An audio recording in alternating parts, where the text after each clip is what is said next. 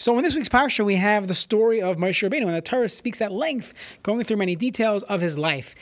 And if you look at it, it seems like he is constantly running away from the leadership position that he was destined to take. He ran away from Mitzrayim. He started his own life away from Klal Yisrael. When Hashem tells him go back, he doesn't want to go back. He tells him I have someone else that will be better. My brother is great. Always running away from this. And if we look at it from the surface, this doesn't seem to be someone that should be that leader. Shouldn't the leader be the one to step up and take that end of the game shot? Someone who has that that you know confidence, the charisma in the moment. Yes, I will take care of it. Jumping for that opportunity.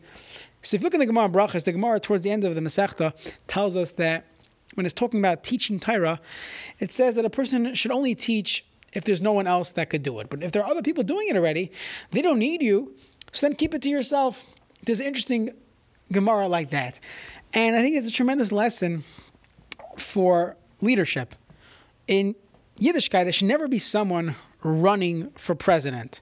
It should always be that this person is running away from the kavod, running away from that position. And when he realizes whatever it takes to realize that we need you, you're the one that's needed. So at that point, the person has to okay, say, you know what? If there's no one else, then it will be me. I will be the one to do it, and I will. I will fulfill my duties. But if a person is running for president, if he's running to be that leader, so that already, you know, smells of gaiva. That already uh, is already going to start with the wrong, with with the wrong ideas.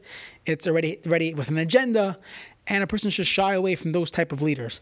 So, even though when we look at it from our you know Western culture with our eyes, it looks odd. He's running away. This is your leader. He doesn't he doesn't want anything to do with this. Yet just the opposite. That's the person who you want to be leading someone who's boreach min kavod. He's running away from kavod, as the Mishnah Pirkei tells us. Sneis harabanus. A person should hate it. A person should wish and, and, and hope that someone else would be that person getting the kavod. Do the work, whatever's needed for you to do. And run away from that kavod, that honor of being president. Run away from that, and that is the uh, the what Chazal teach us in Pirkei Avos, and it's something to learn from the way the Torah describes Moshe Rabbeinu's life, running away and finally, finally being forced into this position of leading Klal Yisrael.